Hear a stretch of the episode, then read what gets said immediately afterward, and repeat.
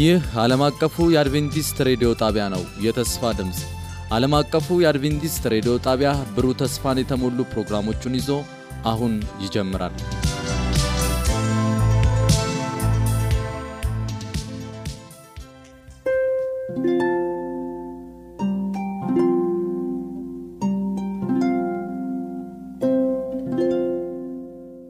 እንደምን ሰነበታችሁ ውድ አድማጮቻችን። ይህ ዓለም አቀፉ የአድቬንቲስት ሬዲዮ የአማርኛ ቋንቋ ስርጭታችን ነው። ውድ አድማጮቻችን የዚህን ሩብ ዓመት መርሃ ግብር ሦስተኛውን ሳምንት ጥናታችን እናያዝ ነው። በዚህ ሩብ ዓመት ከክርስቶስ ጋር በፈተና ውስጥ በሚል ርዕስ እያጠናን ያለ ነው።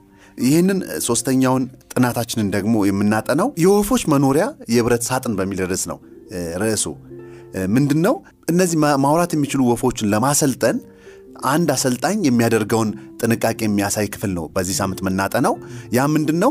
እቺ ፓሮት የምትባለዋን ወፍ ንግግር ወይም መዝሙር ሊያሰለጥናት በሚፈልግበት ጊዜ አሰልጣኙ ውጭ አድርጎ አያሰለጥናትም። ነገር ግን ውጭ ያለውን ብክለት፣ የድምፅ ብክለትን ለመደበቅ ሲል ወደ ጨለማ ክፍል ያስገባና ድምፅ በሌለበት ውከት በሌለበት ነገር ግን ጨለማ በሆነ ክፍል ውስጥ ሌላ ነገር በማይረብሻት ውስጥ ያስተምራታል። ስትለምድና ስትችል ግን ከዛ አውጥቶ ልምምዷን ወደ ተግባር እንድትቀይር ያደርጋል።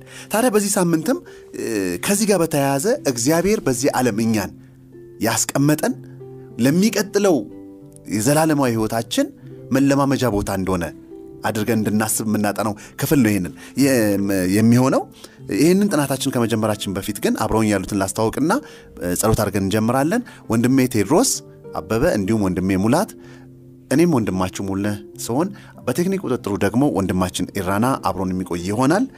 ከመጀመራችን በፊት ጸሎት እናድርግ። ቅዱስና መሐሪ ሁሉን ቻይ ይሁን እግዚአብሔር እናመሰግንሃለን። እግዚአብሔር አባት ሆይ ዛሬም አንተ ልታስተምረን ስለወደድክ አብረህን ስላለህ ክብር ምስጋና ለአንተ ይሁን። እግዚአብሔር ሆይ አድማጮችን ባርክ። እኛም ስንወያይ መንፈስ ቅዱስ እንዲመራን እንለምንሃለን። በናዝሬቱ በኢየሱስ ስም እግዚአብሔር ራሱ እያወቀ መከራ ጭምር ባለበት ልምምድ ውስጥ ሰዎችን ይከታል ይመራልም። ይህንን ምሪት ነው ዛሬ የምናጠናው። ምን መዘመር እንድንፈልግ ይሁን እግዚአብሔር በሆነ መከራ ውስጥ የሚከተን ይህን እናያለን። ወንድሜ ሙላት ጋር ልምጣ። ወንድሜ ሙላት በአንደኛ ጴጥሮስ አንድ ስድስት ላይ ያለውን ሀሳብ ላንሳ። በዚህ እጅግ ደስ ይላችኋል፣ አሁን ለጥቂት ጊዜ ቢያስፈልግ በልዩ ልዩ ፈተና አዝናችኋል ይላል የመግቢያው ሀሳባችን ያለው። እሱን እንደያዘን ወደ በኋላ እንመጣለን።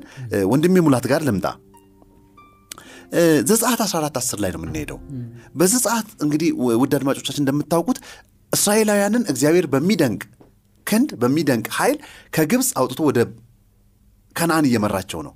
ዘጸአት 14 10 ላይ እንደዚህ ይላል፣ የእስራኤል ልጆችም ዓይናቸውን አቅንተው ሲመለከቱ እነሆ የፈርዖን ጦር ከኋላቸው ተቃርቧል። ከፊታቸው ቀይ ባህር አለ፣ ከቀኝና ከግራ ተራራ አለ።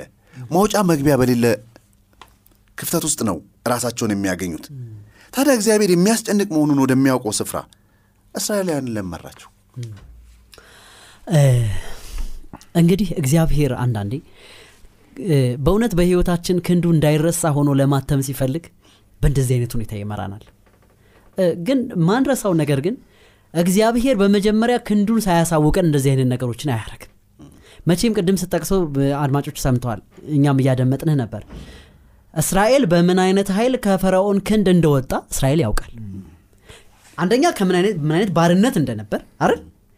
ከባርነቱ ደግሞ በምን አይነት ድንቅ ድንቅ አሰራር አስር አይደል አስር መቅሰፍቶችን በግብፅ ላይ እንዳወረደ ያውቃሉ። ከዛ እግዚአብሔር የእውነት እግዚአብሔርን እንዲያምኑትና እግዚአብሔርን የእውነት ሊፈራና ሊከበር ሊመለክ የሚገባው አምላክ እንደሆነ ለሕዝቡ ለማሳየት ወደ ግብፅ ሲወርድ ያዕቆብ በወረደበት መንገድ ይዟቸው አልመጣም። አይደል? በመሬት አይደለም ይዟቸው የመጣው። አያውቁትም። ይሄ ትውልድ አራት መቶ ምናምን ዓመት ሆኖታል። ወደ ከናን የሚወስደውን መንገድ እንኳ ምን አያደርግም? አያውቅም እግዚአብሔር አንዳንዴ በህይወታችን የሚያመጣቸው ነገሮች የምር አምላክነቱን በልባችን ላይ ለማተም ሲፈልግ ነው። በዚህ ተራራ አረል እስራኤል? በዚህ ተራራ ከኋላ የሚያስፈራ የፈርዖን ሰራዊት ከፊት ደግሞ ቀይ ባህር። አያስጮህም? ግን እግዚአብሔር በዚህ ሰዓት እንድንታመነው ይፈልጋል። በአንዳንድ ጉዳዮች በአንዳንድ ህይወታችን ላይ እጅግ መውጫ መግቢያ የሌለው ፈተና በህይወታችን ይፋፋማል እግዚአብሔር ግን ያን የሚፈቅደው በእውነት ክንዱን ሊገልጽ ነው። ክንዱን ገልጾ ደግሞ ሊያሻግረን ነው። እንደዛ ነው አይደል የሆነው? እዚህ ዳርቻ ላይ አይደል? እዚህ ባህር ዳር ላይ የሚገርመው ግን እኔ እኔ የደነቀኝ አንደኛ ያው እስራኤላውያንስ መሄጃ ስለሌላቸው የተከፈተውን በር አይደል? በግድግዳ ግድግዳ ሆኖ የቆመውን ባህር በመሃሉ በየብሱ በደረቁ መሬት ላይ ሮጠ ትሻገራለህ። ከኋላ ያለው ማን ስለሆነ? የሚገል ሰራዊት ነው ያለው ለአንተ የማይራራልህ መልሶ ወደ ባርነት ምን ሊያደርግ? እንደውም ፈርዖን መሄዳቸውን ሲያውቁ ነው አይደል የሚለው? ስድስት መቶ ልዩ ምን ሰረገላ። እና ጦሮቹን አፋፍሞ እንዴ እንዴት እንለቃቸዋለን? ማን ሊሰራልን ነው? ማን ባሪያ ሊሆነን ነው ብሎ ነው የተነሳው አይደል? ባሪያ ሊሆን ያለውስ ወገኖቼ በተ- በተ- በተከፈለው ባህር ውስጥ ምን ያደርጋል? ሮጦ ያልፋል። ምን ያህል ኪሎ ሜትር እንደሆነ ባናውቅ። የገረመኝ አንደኛ ወገኖቼ እውነት ኃጢአት ኃጢአት አእምሯችንን ሲያውረውና ሰይጣን የምር በእኛ ውስጥ ዶሚናንስ ሲሆን አይደል? ሁለንተናችንን ሲገዛን ሲቆጣጠርን አስቡት እስኪ። ልክ ግብፃውያን ደረሱ። ሲደርሱ ግን ከፊት የመራቸው የነበረው ያ ደመና ምን ሆነ? ወደኋላ ዞረ። ግብፃውያን ግን በአንዳች ምን አላረጉትም አላስተዋሉትም። አይገርምም? በዛ በኩል እኮ ጨለማ ነው ያለው። ይሄን ያደረገው የእስራኤል አምላክ እንደሆነ ምን ያደርጋሉ? ያውቃሉ። ሁለተኛ ውሰዱ በእስራኤል በኩል ምንድን ነው ብርሃን። ነው። ከዛ በኋላ እግዚአብሔር ሙሴ ሲጮህበት ምን ለምን ትጮህብኛለህ? በል ምን ይሄ በትርህን ዘርጋና ምን አድርገው? ባህሩን ክፈለው። ምታው ተከፈለ። ኃጢአት ሲያውራችሁ የግብፅ ሰራዊት በዛ በተከፈለው ባህር ውስጥ እንደው እግዚአብሔር ቢረዳንና የኃጢአት ባያውረን የበተከፈለው ነገር ምንደነቅ አይመስላችሁ ሰዎች ግን ሊያጠፉ ተከትለው ምን አረጉ? እግዚአብሔርን ፈረደ የሚሽከረከሩት እነዛ ሰረገሎች መሄድ አቃታቸው? አይደል? እዛው ሰጥመው ምን አረጉ? ቀሩ። እግዚአብሔር ወገኖቼ የጠላታችንን ውድቀት የእኛን ደግሞ የማዳን ግነት ሊያሳየን ሲፈልግ በማይመስል ፈተና ውስጥ ያሳልፈናል። እርሱ ግን መውጫ መንገድ አለው። በባህርም ላይ ምን አለው? መንገድ አለው። ደግሞም ባህሩን መክፈል የሚችል ኃይል አለው። እኛ ብቻ እንመነው እንጂ አይደል መጨረሻ ላይ ቁጥሩ የሚለን ይሄ ዘጸአት ምዕራፍ 14 31ኛው ቁጥር እኮ ስናነብ የሚለን እግዚአብሔርን ይፈሩትና ያምኑት ዘንድ ነው ይሄን ያደረገው ይላል ቁጥሩ። አይደል? ወገኖቼ በፈተና ውስጥ ስናልፍ እግዚአብሔር የምር አምላክ መሆኑን እንድናምነውና ሊፈራና ሊመለክ የእውነት የሚገባው ብቸኛ አምላክ መሆኑን ሊያሳየን ሲፈልግ በዛ ውስጥ ያሳልፈናል የሚለውን ያስተምረናል ማለት ነው። እግዚአብሔር ይባርክ ወንድሜ ሙላት። እውነት ነው። ዘጸአት 1430 እንደዚህ ይላል። እስራኤልም እግዚአብሔር በግብፃውያን ላይ ያደረጋትን ታላቂቱን እጅ አዩ። ህዝቡም እግዚአብሔርን ፈሩ። በእግዚአብሔርም በባሪያውም በሙሴ አመኑ ይላል። እግዚአብሔር ይርዳን። አሜን። እ፣ በእግዚአብሔር እምነታችንን ሊያሳድግ እንደዚህ አይነት ምሪት አለው። የሚቀጥለው ሀሳብ ጋር ነው የምሄደው ወንድሜ ቴድሮስ ጋር ነው የምሄደው። እዛው ዘጸአት ውስጥ እንቆያለን። ዘጸአት 17 አንድን ስናይ የእስራኤል ልጆች ማህበር ሁሉ እግዚአብሔር እንዳዘዘው ከሲና ምድረ በዳ ሊጓዙ ተነሱ። በራ- በሪፊድምም ሰፈሩ። ህዝቡም ይጸ- ይጠጡ ዘንድ ውሃ አልነበረም። እግዚአብሔርም እየመራቸው ነው እያልን ነው። እየመራቸው ግን ውሃ የለም። ምንድን ነው የጠየቁት? ምንስ አገኙ? የሚገርም ነው። እግዚአብሔር እንግዲህ ከዛ ከግብፅ ምድር አወጣቸው። ከዛ በፊታቸው ትልቅ ታምራትን አድርጎ ቀይ ባህርም ከፍሎ አሻገራቸው መጽሐፍ ቅዱስ ሲናገር ሳለ ቀይ ባህር ተከፍሎ ከተሻገሩ በኋላ በዚሁ በዘጸአት ምዕራፍ 15 ላይ እናገኘዋለን። ቀይ ባህርን ተሻገሩ። ከተሻገሩ በኋላ ሙሴ እስራኤላውያን ከኤርትራ ባህር አስጉዞ ወደ ሱሩም ምድር ምድረ በዳ መጡ። በምድረ በዳም ሶስት ቀን ሄዱ። ውሃም አላገኙም ይላል እና እንግዲህ ኤርትራን ባህር ከተሻገሩ በኋላ ከፊታቸው የመጣው ቦታ ምድረ በዳ ነው። ምንም ውሃ የሌለው የሶስት ቀን ጉዞ ሲያደርጉ ውሃ የምትባል ነገር የለችም። በረሃ ነው በቃ በረሃ ነው። እና ያው እንግዲህ በጣም የሚደንቀው ራሱ የሚገርመው ራሱ ለሶስት ቀን ያለ ውሃ መቆየታቸው ራሱ የሚያስደንቅ ነው። የእግዚአብሔር ታምር ያለበት ነው። ግን ያው ተጠሙ እና ውሃ እንደተጠሙ እንመለከታለን። እና ከዛ በኋላ ወደ ማራም መጡ። በመጡ ጊዜ ምን ሆነ? ውሃ አገኙ። መጽሐፍ ቅዱስ ሲናገር ወደ ማራም በመጡ ጊዜ የማራ ውሃ አገኙ።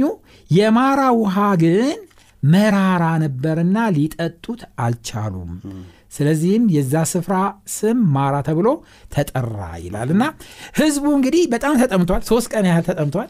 ከዛ በኋላ አሁን ታያችሁ እንግዲህ እዛ ምድረ በዳ ላይ ውሃ ተንጣሎ ስታገኙ እንዴት ነው ደስ የሚለው? እና እየተሻሙ እርግጠኛ ነኝ የተሯሯጡ ሄደው አፍሰው ከጠጡ በኋላ ወዲያው ነው የተፉት። እና ምንም የሚጣፍጥ አይነት አይደለም። እና በጣም መራራ የመጨረሻ መራራ የሆነ ውሃ እንደሆነ እንደውም በሌላ ቦታ ላይ አላስታውስም እንጂ ሞት እንደ ሞት የከበደ እንደነበረ ውሃው የሚናገርበት ስፍራ አለና መራራ ውሃ ሆነ። ከዛ በኋላ ህዝቡ ምን እንጠጣለን? ብለው በሙሴ ላይ አጉረመረሙ ይላል እና ሙሴም ወደ እግዚአብሔር ጮኸ። እግዚአብሔርም እንጨት አሳየው በውሃውም ላይ ጣለው ውሃውም ጣፈጠ በዚያም ይላል በጣም የሚገርመው በዚያም ስርዓትንና ፍርድን አደረገላቸው። በዚህም ፈተናቸው ይላል። በዚህም ፈተናቸው ይላል። እና እግዚአብሔር ይህንን ውሃ ከመጀመሪያው ንጹህና ጣፋጭ ውሃ ሊያዘጋጅላቸው እኮ ይችል ነበረ። ነገር ግን ሆን ብሎ ይፈትናቸው ዘንድ መራራ ውሃ ነው ያዘጋጀው። እና እንደተጠሙ ሮጠው በጠጡት ጊዜ በጣም መራራ ስለሆነ በቃ ልንጠጣ አልቻለም ብለው ጮሁ እና ከዚህ መራራ ውሃ ይህንም መራራ ውሃ ፈውሶ ህይወት ያለበት ውሃ አድርጎ የሚሰጥ አምላክ እንዳለ እንዲማሩ ነው እግዚአብሔር የፈተናቸው በጣም የሚገርም ነው። ቀጥሎ ያለው ቁጥር ነው። ቁጥር 25 ላይ እንደዚህ ይላል በግልጽ ይጽፋል። ሙሴም ወደ እግዚአብሔር ጮኸ። ከዛ በኋላ ውሃው ተለወጠ። ከዛ በኋላ ቁጥር 26 ላይ እግዚአብሔር እንዲህ አለ አንተ የአምላክህን የእግዚአብሔርን ቃል አጥብቀ ብትሰማ በፊቱም የሚበጀውን ብታደርግ ትእዛዙንም ብታዳምጥ ስርዓቱንም ሁሉ ብትጠብቅ በግብፅ ላይ ያመጣሁትን በሽታ አላደርግብህም እኔ ፈዋሽህ እግዚአብሔር ነኝና አለ። ይሄ ይሄ ትምህርት ለእስራኤል ህዝቦች የተሰጣቸው ለምንድን ነው እግዚአብሔር ፈዋሽ አምላክ መሆኑን እንዲያውቁና እንዲማሩ ይህንን መጀመሪያ መራራውን መቅመስ አለባቸው። መራራውን ቀመሱ። ከመራራው በኋላ እግዚአብሔር ያንን መራራ ውሃ ፈውሶ አጠጣቸው። ምክንያቱም እግዚአብሔር ፈዋሽ መሆኑን ለማሳየት እንደሆነ እናያለን። እና ነገሩ ታሪኩ የውሃው ታሪክ በዚሁ አበቃም በጣም የገረመኝ ደግሞ ይሄ ነው። ተንቀሳቀሱና ወደ ራፊድ ወደሚባል ስፍራ ሄዱ። ራፊድም በራፊድም ሰፈሩ። የሚጠጡት ውሃ አልነበረም። እዚህ ደግሞ እዛ ማራኮ ውሃ ነበረ። ውሃው ግን መራራ ነበረ። በራፊድ ግን ምንም ውሃ አልነበረም። በረሃ ጭው ያለ በረሃ አንድ ውሃ የለም። ድንጋይ ብቻ ምንም ውሃ የለም። አሁን ነው እንግዲህ ሌላው ፈተና። አሁን እንግዲህ ውሃስ ነበረ። ውሃውን መራራውን ውሃ ወደ ጣፋጭ ውሃ መለወጥ ይቻላል። ምክንያቱም ውሃ አላ መጀመሪያ ውሃ። አሁን ውሃ የለም። ውሃ የለም። እንግዲህ አሁን ውሃ ከሌለ እንዴት ይቻላል በጣም እዛ ጋር ሄዳችሁ በምታነቡበት ጊዜ በዘጻት ምዕራፍ 17 ላይ ሄዳችሁ በምታነቡበት ጊዜ የእስራኤል ህዝቦች በቃ በእግዚአብሔር ላይ ሙሉ ለሙሉ ተስፋ ቆርጠዋል። ምክንያቱም ምንም ሊያመጣ አይችልም። አሁን ድንጋይ ብቻ ነው ያለው እዚህ እንደውም እኮ ቴዲ እዚህ ሀሳብ ላይ እግዚአብሔር ከኛ ጋር አለ ወይስ የለም ብለው ተከራከሩ?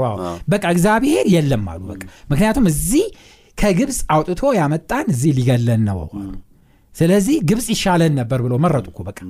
ኃይለኛ ፈተና ተፈተኑ ወድቀው ነው የተገኙት እግዚአብሔር ግን ከምድረ በዳው ላይ ድንጋይ ላይ ከድንጋይ ከአለት ላይ ድንጋይ የሚያፈልቅ አምላክ መሆኑን ያሳያቸው እንደሆነ እንመለከታለን። እና በጣም የሚያስገርም ነው። በዚህ በዘጸአት ምዕራፍ 17 ላይ ሄደን በምናነብበት ጊዜ እግዚአብሔር ሙሴ ወደ እግዚአብሔር በጮኸ ጊዜ እግዚአብሔር ምን አለው?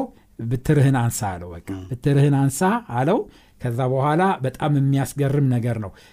በቁጥር አራት ላይ ሙሴም ሊወግሩኝ ቀርበዋልና በዚህ ህዝብ ላይ ምን ላድርግ ብሎ ወደ እግዚአብሔር ጮኸ።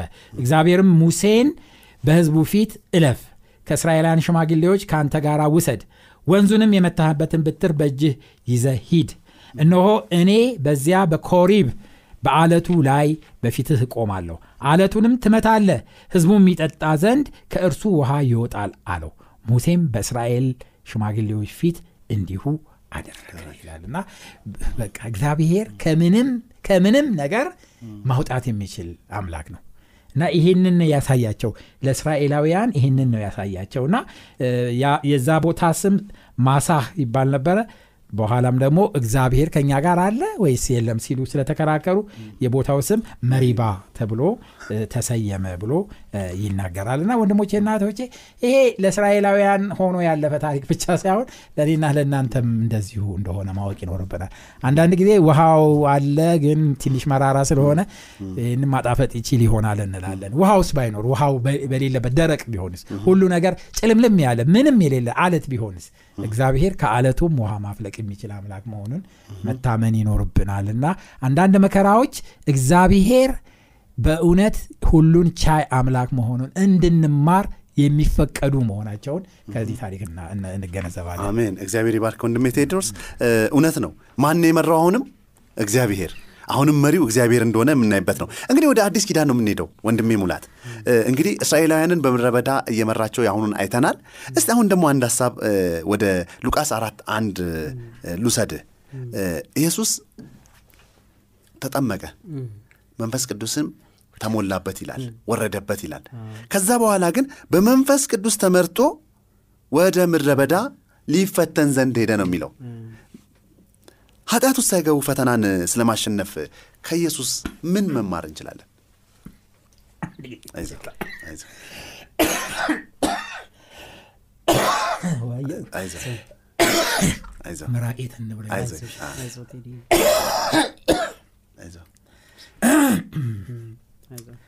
edit ይደረጋል እንግዲህ ችግር የለም።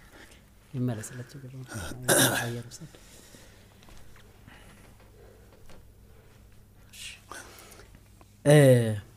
የሚገርመው ይህ ፈተና ይህ ፈተና አምላክ ሰው ሆኖ ፍጹም ሰው ሆኖ እንግዲህ አንዳንዴ መቼም አንዳንድ አስተማሪዎች የሚፈትኑን ፈተና እነሱ ያላለፉበትን ፈተና ነው አይደል? አስተውላችሁ ከሆነ በተለይ ደግሞ በእኛ ሀገር አንዳንድ ዩኒቨርሲቲዎች ያሉ ፕሮፌሰሮች ብዙ ጊዜ የሚፈትኑት ፈተና እነርሱ ያላዩትን ይሆናል አይደል? ግን የኛ አምላክ እንደዛ አይደለም አይደል? እስራኤልን በምድረ በዳ የመራው አምላክ ሰው ሆኖ በየት ተገኘ በምድረ በዳ ተገኘ። ለዛውም በእግዚአብሔር ምሪት። አቀድም ስትል እንደነበረው እስራኤል የተመራው በእግዚአብሔር ነው እንደውም አንድ ስፍራ ላይ ምናለን ቀንና ሌሊት መንገድ ይመራቸው ዘንድ አይደል? በቀን በደመና አይደል? ደግሞም ደግሞ በሌሊት ደግሞ በእሳት አምድ በፊታቸው ምን ያደርግ ነበር? ይሄድ ነበር። እንደውም የአሁኑ ቦታ ላይ እኮ ቅድም የሚለው ላይ የሚመላቸው መልአክ ነው የሚለው። Yes፣ የሚመላቸው መልአክ። ኢየሱስ እንደሆነ የስ የተላ መልእክተኛ ማለት ነው አይደል? የእግዚአብሔር ደግሞ ፍጹም እውነተኛ መልእክተኛ ማን ነው? መልአክ አይደለም ጌታ ኢየሱስ ራሱ ነው። ስለዚህ እራሱ መጣ ስጋን ለብሶ ፍጹም መለኮታዊነቱን ትቶ አይደል? ፊልጵስዩስ ምዕራፍ ሁለት የሚነግረን ይሄ ነው አይደል? ሰው ሆነ። ሰው ሆነ። መተካከልን ምን አርገ ትቶ አምላክ መሆንን ምን አድርጎ? ለአባቱ ሰጥቶ ባዶነቱን ይዞ መጣ። ወገኖች ሰይጣን እኮ የሚፈትነን ባዶ ስንሆን አይደል? ያለን ነገር የሌለን ሲመስለን አይደል? የተማመንባቸው እያንዳንዱ ነገሮች ዘመድ ይሁን ገንዘብ ይሁን ማንነት ይሁን አይደል? ጥበብ ይሁን ስልጣን ይሁን ከኛ የተለየለት ሰይጣን ከተፍ ይላል። ምን ይዞ? ስልጣን ይዞ። ምን ይዞ? ገንዘብ ይዞ። ምን ይዞ? ምን ዝናን ይዞ። ወገኖች ያጣነውን ነገር ባጣነው ነገር እንደመፈተን ከባድ ነገር የለም። አይደል? አንዳንዴ ሰዎች ይጠይቃሉ አይደል? ሰዎች መጀመሪያ ሀብታም ብትሆኑ ይሻላል ድሃ ብትሆኑ ተብሎ ቢጠየቁ ብዙ ጊዜ ከድህነት ወደ ሀብታም መሄድ ይሻላል። ከሀብት ከማማ ላይ ወርዶ ሸለቆ እንደመውረድ በጣም ከባድ ነገር የለም። ክርስቶስ ኢየሱስንም ሰይጣን ያገኘው ኢየሩሳሌም እዚህ እየፈወሰ አልነበረ መጀመሪያ ያገኘው አይደል? ያገኘው ርቦት ነው። እንጀራ ከባድ ነገር ነው አይደል? አዳምም የወደቀው በምግብ ነው። ስልጣን ትቶት የመጣው ስልጣን አይደል? የእግዚአብሔር ልጅ እስኪ ከሆንክ አይደል? እንደ መላእክት እስኪ አሁንም እኮ ይነጠፉልሃል። የሚሰግዱልህ እኮ ሊጠብቁሃሉ። ለዛ አልመጣም ክርስቶስ ኢየሱስ። ክርስቶስ ኢየሱስ የተፈተነው ሰዎችን ለማዳን ብሎ ነው። መፈተን ወገኖች ፈተና ወደኛ መምጣት ኃጢአት አይደለም። በፈተናው መውደቅ ነው ኃጢአት። እግዚአብሔር በፈተና እንድንወድቅ በፍጹም አይፈቅድም። ልጁ በቃሉ ምክንያት እንደተማመነ ሁሉ አይደል? ክርስቶስ ኢየሱስ በአንዳች እኔ መለኮታዊ ነኝ ነው እኮ አይደል? ትክክል ነው? ፈተናውም መለኮታዊነቱን ነበር ጥያቄው። ጥያቄው። እኔ ግን ትቼው መጥቻለሁ ለዚህ አልመጣሁም ነው ጉዳዩ። ስለዚህ ፈተናው ልክ ሲመጣ ስለኛ ሲል እንደቆመ ሁሉ እኛም አሁን በክርስቶስ ኢየሱስ የምንላክበት ስፍራ አለ አይደል? ጉዳዩ የያዝነው ነገር አይደለም። የተሰጠን ተልእኮ ነው። ፈተናው የተልእኮ ጉዳይ ነበር። አዳም የወደቀባቸው ተልእኮች ሁሉ ለማቀረቡ ለአዳምና ለሔዋን የቀረበ እኮ ስልጣን ነበር አይደል? እንደ እግዚአብሔር? ይህን ብትበሉ አይደል? ይሄን ብላና ራብህን አስታክስ አለው ደግሞ ሰይጣን። ተር አርባ ቀን። እንዴት እንደሆነ መለኮትን ተጠቅመህ ድንጋዩን ዳቦ ምን ችግር አለው? ምን ችግር አለው relief እኮ ነው አይደል? ነገር ግን ተጽፏል አይደል? ሰው በምን ብቻ? በምግብ ብቻ። አይኖር ከእግዚአብሔር አፍ የሚወጣው ቃል እንጂ። ጨመረለት ስልጣንንም አመጣለት ትቶት የመጣውን አይደል? ይህን ሁሉ እሰጥሃለሁ። በቃ ምን መስቀል ድረስ ምን አስኬደ? አይደል? አለምን ለማዳን አይደል? በአቋራጭ እኔ እሰጥሃለሁ። ኧረ በቃ ክርስቶስ ኢየሱስ አሁንም ምን አለ? የእግዚአብሔር አምላክ ቃል ተጠቀመ ስለዚህ ወገኖቼ ክርስቶስ ኢየሱስ ለሰው ልጆች መዳን ሲል ይሄን አደረገ አይደል? በፈተና ውስጥ ሰው ሆኖ ምን አደረገ? አለፈ። ስለዚህ ክርስቶስ ኢየሱስ ባልተፈተነበት ፈተና ማን አን- ማን ይፈተንም እኛ እንፈተን አንፈ ከእርሱ እርሱ ባለፈበት መንገድ ማንም ያለፈ የለም። ለምን ያንን እንላለን? የዓለምን ሁሉ ኃጢአት ማን ተሸክሟል? ያለ ዓለም እኛ የሚጠበቅብንን የሰው ልጆች የሚጠበቅባቸውን ቅድስና ሁሉ ማን ሄዶበታል? ብቸኛ የእግዚአብሔር ልጅ። ደግሞም ማንም የማይሞተውን የዘላለምን ሞት እርሱ ሞተ እስከዚህ አንፈተንም አይደል? እዚህ ድረስ አንፈተንም። ነገር ግን እኛን ሊሰሩን በሚፈቀዱ የምድረ በዳ ፈተናዎች እግዚአብሔር እንድንፈተን እንደ ልጁ ይፈቅዳል። ለምን? እንደ ልጁ እንድንሆን አይደል? የተጠራ ነው እኮ ጳውሎስ ሲጨርስ ምንድን ያለው? እኔ ክርስቶስ ኢየሱስን እንደመሰልኩ እናንተ ምን አርጉ እኔ ምስል ክርስቶስ ኢየሱስን ለመምሰል ምን ተደርገናል? ተጠርተናል። ያ ምስል በእኛ ላይ እስኪንጸባረቅ ድረስ በዛ ፈተና በምድረ በዳ ውስጥ ምን እናደርጋለን? እናልፋለን። ስለዚህ ክርስቶስ አዎ ተፈትኗል እንደኛ። እኛም በዛ ፈተና ውስጥ አልፈን ደግሞ ክርስቶስ ኢየሱስን ወደ መምሰል ከፍታ እንድንወጣ እግዚአብሔር ይርዳን። አሜን። እግዚአብሔር ይባርክ ወንድሜ ሙላት። በጣም የሚገርም ሀሳብ ነው። በነገራችን ላይ ጌታችን ኢየሱስ ክርስቶስ ሰው ሆኖ የመጣበትና የተፈተነበትን ሁኔታ በምናይበት ሰዓት የመራው መንፈስ ቅዱስ ነው። ክርስቶስ ያለፈው ደግሞ በመታመን ነው ሶስቱንም ፈተና እንዳልከው የሆድ ወይም የፍላጎትን መሻት የስልጣን ስገድልኝ ያለው አይደል? አሁን ሰዎች በአቋራጭ ለማግኘት ለሰይጣን የሚሰግዱ አሉ። ከዚህ እግዚአብሔር ይጠብቀን። ቀጥሎ ደግሞ እግዚአብሔርን መፈታተን። እግዚአብሔር አምላክን አትፈታተነው ተብሏል ነው ያለው። እና እነዚህ ሶስቱንም ስናይ ሶስቱም ጥያቄዎች የተመለሱት ሶስቱም ጥያቄዎች የተጠየቁት ከመጽሐፍ ቅዱስ ነው። ግን የተጠቀሙበት መንገድ ነው ልዩነቱ። ሰይጣን ለመፈተን ተጠቀመበት ኢየሱስ ደግሞ ፈተናውን ለመቋቋም ተጠቀመበት። እንደውም እኮ ሙሌ እንደው ሰዓታችንን እንዳልወስድ እንጂ አስተውላችሁ ከሆነ እግዚአብሔር መንፈስ ቅዱስ ወይም እግዚአብሔር አብ ወይም ኢየሱስ ክርስቶስ ሰዎችን ለመፈተን በሚያመጣቸው ፈተናዎች ሰዎች አይወድቁም። ለመሰላችሁ የሰጠውን በሰጠው ጸጋ እግዚአብሔር እርግጠኛ ነው እኛ በምኞታችን ምክንያት የምንፈተነው ፈተና እንወድቃለን። እስኪ ኢዮብን ውሰዱት። ወድቋል? አይደል? ክርስቶስ ኢየሱስን ውሰዱት። ወድቋል? እግዚአብሔር ጸጋውን ተማምኖ በሚያሳልፈን በማንኛውም ፈተና ነጥረን እንወጣለን እንጂ አንወድቅም። እኛ ግን ፈቅደን በምናመጣው ፈተና እንደ አዳም ፍጥፍጥ እንላለን ከእግዚአብሔር ፈቃድ ነዋ ምን የምናደርገው የምንወድቀው። ነገር ግን ሰይጣን ተፈቅዶለት በእኛም እንኳን ፈተና ቢመጣ የበለጠ የክርስቶስ ኢየሱስ ማንነት በእኛ ውስጥ ሞትም ቢሆን ወገኖች አይደል? ሞትም ይፈቀዳል አይደል? እንደ ፈተና አይደል? ብዙ ሐዋርያት ምን አድርገዋል? ተሰይፈዋል ሞተዋል። ነገር ግን እስከ ዛሬ ታሪካቸውን ምን እናደርጋለን? ለእኛ ትምህርት ነው። ለእኛ ትምህርት ሆኗል። ለሌሎች ትምህርት ለመሆን ሞታችን እንኳ የምስክርነት ምክንያት ይሆናል እንጂ እኛ በጭራሽ በእግዚአብሔር መንፈስ ቅዱስ ባመጣው ፈተና ውስጥ ምን አናረግም አንወድቅም። ስለዚህ ፈተናው ሲመጣ ትምህርቱ ምንድን ነው ብለን እንድናስተውል አሜን። ወንድሜ ቴዲ ጋር ልምጣ ቀጥታ። ሰዓትም ስለሌለን ሁለት ደቂቃ ነው ቴዲ። በአንደኛ ጴጥሮስ ከአንድ እስከ ምዕራፍ አንድ ቁጥር ስድስትና ሰባት ላይ እንደዚህ ይላል። በዚህም እጅግ ደስ ይላችኋል። ነገር ግን በእሳት ምንም ቢፈተን ከሚጠፋው ወርቅ ይልቅ አብልጦ የሚከብር የተፈተነ እምነታችሁ ኢየሱስ ክርስቶስ ሲገለጥ ለምስጋናና ለክብር ለውዳሴ የሚገኝ ዘንድ ይላል። ምን ማለት ፈልጎ ነው? ሊጠፋ ካለው ወርቅ ይልቅ አብልጦ የሚከብር እምነት ምንድን ነው የሚለው እዚህ ጋር ጴጥሮስ? በጣም የሚገርም ነው እዚህ ጋር ጴጥሮስ እያለ ያለው። የሚጽፍላቸው ሰዎች ያሉት በትልቅ ፈተና ውስጥ ነው በመከራ ውስጥ ነው። ምጻተኞች ናቸው ስደተኞች ናቸው። ተበትነው ላሉት ነው የጻፍኩላችሁ ይላል። ተበትነዋል መከራ ውስጥ ነው ያሉት። እና ለነሱ ምን እያላቸው ነው?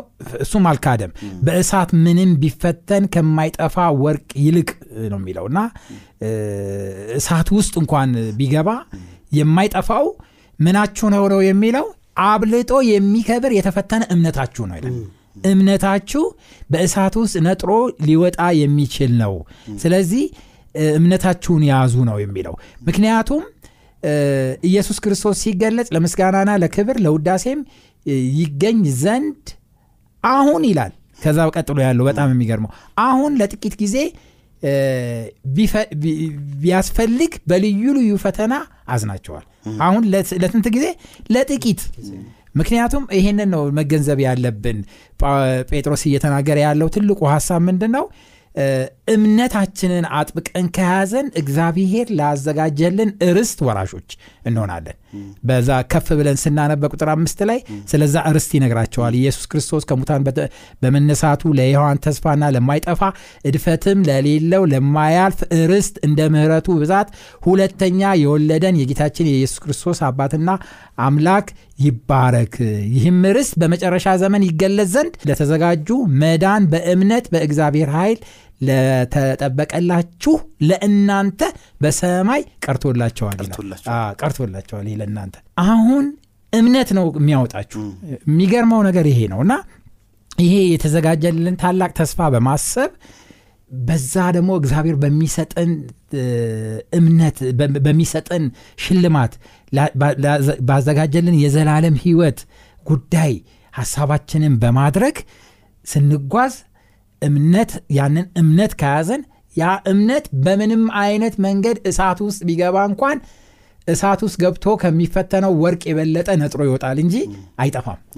ስለዚህ በዚህ ጸንታችሁ ቆዩ ያለ ነው የሚያበረታታቸው። እግዚአብሔር ይባርክ ወንድሜ ቴድሮስ። እውነት ነው። ትልቁ ሀሳብ ቅድም እስራኤላዎች ተመርተው በእግዚአብሔር ፈተናውን ሲወድቁ አይተናል። ኢየሱስ ደግሞ ተመርቶ ፈተናውን ሲያልፍ አይተናል። አሁን እንዳልከው አንዱ ማለፊያውም በእምነታችን ጸንተን መቆም በእሳት ውስጥ ሊጠፋ ያለው ወርቅ እንኳን ጠርቶ የሚወጣ ከሆነ ለዘላለም የሆነው ደግሞ እምነታችን ላይ መጽናት እንዳለብን አይተናል። የመጨረሻ አንድ ደቂቃ ልስጥ ወንድሜ ሙላት። እንግዲህ ሁለተኛው ሀሳብ ቅድም ቴዲ ካነሳው ሀሳብ እምነት ነው። በእምነት ጸንቶ መቆምን ነው እዚህ ጋር ጳውሎስ ያነሳው ጴጥሮስ ያነሳው። ወደ አንተ ማመጣው ግን ብዙ ጊዜ ሰዎች ይህንን እምነት ሲጀምሩ የነበራቸውን ልምምድ ሲተው የበለጠ ፈተና ያጋጥማቸዋል። እና እንደውም አንዳንድ ሰዎች ምን ይላሉ? እንዴ በእውነት እግዚአብሔር ልክ እስራኤሎች እንዳሉት እግዚአብሔር በመካከላችን አለ እንዴ? እስከ ማለት ድረስ ይደርሳሉ። ምን ትመክራቸዋለን እነዚህ ሰዎች? በምድር ላይ እያለን ፈተና ሲፈቀድ ሳለ የምር በአንዳንዴ በኃጢአታችን ምክንያት ያልመጣ ከሆነ እናም ክርስቲያን በመሆናችን አንዳንድ ሰዎች እንደውም ይጠይቃሉ አይደል "አ፣ በቃ ክርስትና አንቶ እግዚአብሔር እኮ በጣም ስለተጠጋኸው ነው አይደል? ይህን ያህል ፈተና ይህን ያህል ቁስለት የሚፈ- የሚ- የሚፈጠርብህ ብለው ሰዎች ይናገራሉ። ነገር ግን ቅድም ስናወራ መከራዎች የሚፈቀዱት እኛን የበለጠ ለማንጠር ነው። ሌ- ለሌላውም እኮ ኃጢአትን ለመውቀስ ነው እኮ የሚልከው እና ትምህርቱን ጨርሰን ወደ ሰማይ ቤታችን እንድንጓዝ ክርስቶስ ኢየሱስም ቶሎ እንዲመጣ ይሄ ጸሎቴ ነው። አሜን። እግዚአብሔር ይባርካችሁ ውድ ወንድሞቼ። ውድ አድማጮቻችን የዛሬውን ትምህርታችንን ጥናታችንን በዚህ እንጨርሳለን። ለሚኖራችሁ ጥያቄ ወይም ማስተያየት በስልክ ቁጥራችን 0910 8281 82 ለብደውልን ሁልጊዜም እ፣ በራችን ክፍት ነው። እግዚአብሔር ይባርካችሁ። መልካም ሳምንት